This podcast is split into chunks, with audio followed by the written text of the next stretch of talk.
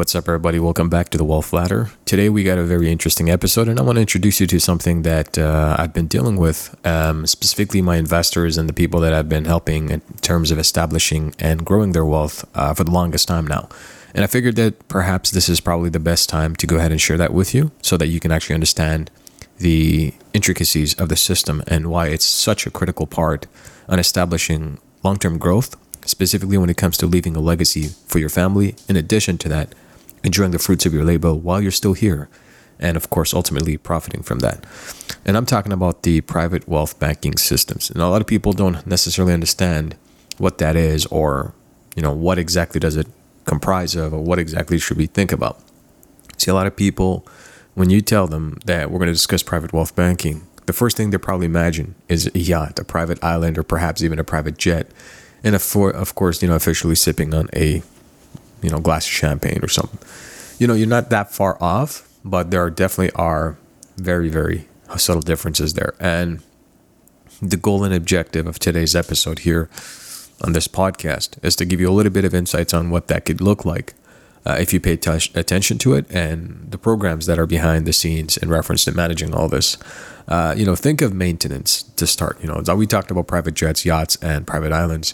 If you think about it, a typical 300 feet yacht ranges anywhere between 150 million to 250 million, and on average costs about 9.2% to 10% a year just to maintain. On the other side, you have private jets that actually require some same level of upkeep.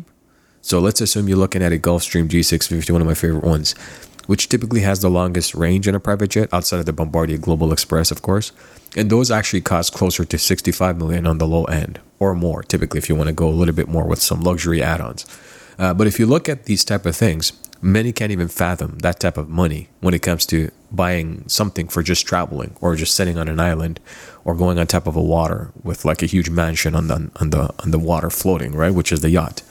Um, all these type of things actually cost a lot of money. Obviously, there's also maintenance that we have to carefully monitor uh, through the private wealth banking programs and systems that usually are set up. The reason I'm sharing this with you is because I want you to think differently here. All these type of things, yes, they do cost money, but the most important trait about private wealth is that it's just that. It's completely private. It caters only to the ultra wealthy. Now, I also want to address the fact that you might think it's impossible for the average person. And if you're listening to this, chances are you've been meaning to grow your wealth and you want to find some reliable, obviously measurable, and safe way to achieve it.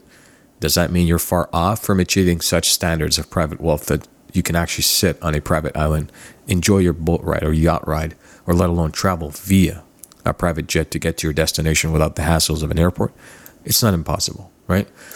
Most of the ultra worthy that actually don't live off of what we call the active income, right? The active income is like you earn today and you put it away and you spend that. The reason why it's because the returns generated from the investments long term is the one thing that actually keeps them going. And to be honest with you, even at that, they actually use a very small fraction of a fraction of those returns, if anything. The rest of that is essentially put back into the private wealth banking programs.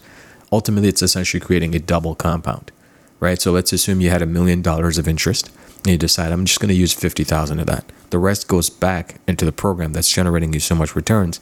Ultimately, by the next time around, you have more to work with. And if you keep it up like this, you'll outgrow whatever your, your means are, right?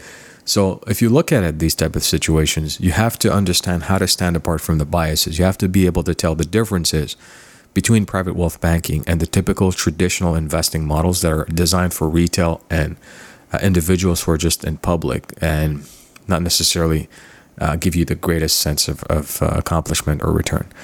Uh, long term always wins when it comes to private wealth banking. A good example of this is if you look at $150,000 at a 7.5% annual compound, and if you were not just to touch that money and just let it be 10 years from now, what you're going to get is $309,000 and 154 and 73 cents.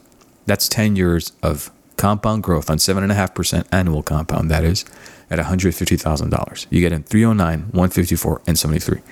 Let's take that same $150,000 and let's grow it 10% instead of 7.5 compound for the next 10 years.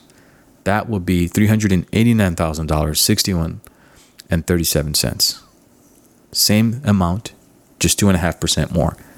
So again, if you take 150 grand, 10% compound annually, In 10 years, $389,061.37. Now let's add it a little bit more. Let's take that same 150 and this is the typical private wealth banking vehicle and you do a 12% annual compound, what you're getting for the same 150,000 for 10 years and you're getting $465,877.23. You can see the variances there, obviously. But what I'm trying to open your eyes and mind to is that wealth can actually be grown and established in your absence without you actively doing anything if you have the right vehicles in place. That's the difference. The difference is very clear. See, a lot of people don't necessarily realize that we look at money and we think about this has to be spent or else we're going to we're going to, you know, get paralyzed or whatever. This has to be spent. I have to enjoy this now. And the difference between the ultra wealthy, the people who have generational wealth passed down to them and they're managing it through these private banking systems and vehicles and living off the interest and enjoying their yachts and private jets and private islands, is that the people that actually created that wealth, whether it be the generations before them or actively doing it now, have a discipline in reference to leaving that money let it grow because that is what's going to create the forest. This acorn is going to create that forest. Now, obviously, you cannot leave it on a treasury note for 30 years and not get any type of returns that are compounding. But you want to create something that is meaningful long term, is guaranteed and secure for a small fraction of investing a huge amount of money up front, right? So while many think that this is actually impossible, the truth is that we want to retire anyways.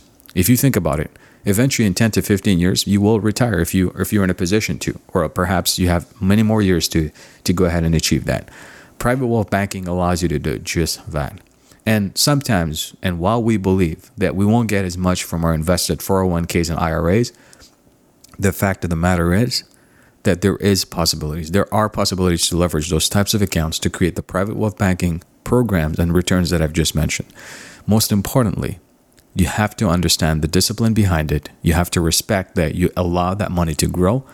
And with it, you're going to create very interesting results. And by the way, the programs that I'm talking about don't necessarily take tax away from your earnings. As a typical 401k or IRA, by the time you retire, Uncle Sam will take your money, a good amount of it at least, depending on the income bracket that you fall into. Whereas in these programs, because it is private wealth banking and there are insurances behind it, we create very interesting results where the money that you get is 100% tax free. And that's very rare to do. And that means that you're actually stacking a significant amount of wealth. Imagine getting taxed 30% of your wealth by the time you retire, rather 0% of that. So instead, now you have the full wealth that you can accumulate while creating much better than average returns that Uncle Sam can ever promise you. So, with that, I want you guys to open your mind and thinking about private wealth banking, understand the systems that are behind it and the programs available. And yes, the number I did mention is the typical standard, like you would need a minimum of 150. Uh, and then, of course, you know, you can actually create a group. You guys can come together, uh, and it goes through a very interesting process. But again, it's private. Um, it is. You have to qualify. You have to go through some some sort of due diligence yourself, uh, and then at the end of the day, you will get access to the programs. But the interesting thing here is you can actually add on to it once you're in to make it grow even further. So because that's available and because that's there, you're going to have a very powerful system that you can establish and create amazing returns with. Okay. So with that said, I hope you guys enjoyed this very different yet interesting episode here at the Wealth Ladder. If you haven't subscribed, and the Podbean, go ahead and subscribe. Turn the notifications all so every time there's interesting episodes like these, completely different from the YouTube channel. And if you haven't followed me on YouTube yet, go ahead and do that as well. Uh, but I want to bring you more value and stuff like this, interesting perspectives, and of course, give you some insights on what's possible out there. So, with that said, this is your guide and mentor, Ali Trafter. I definitely catch you guys on the next one. Bye for now.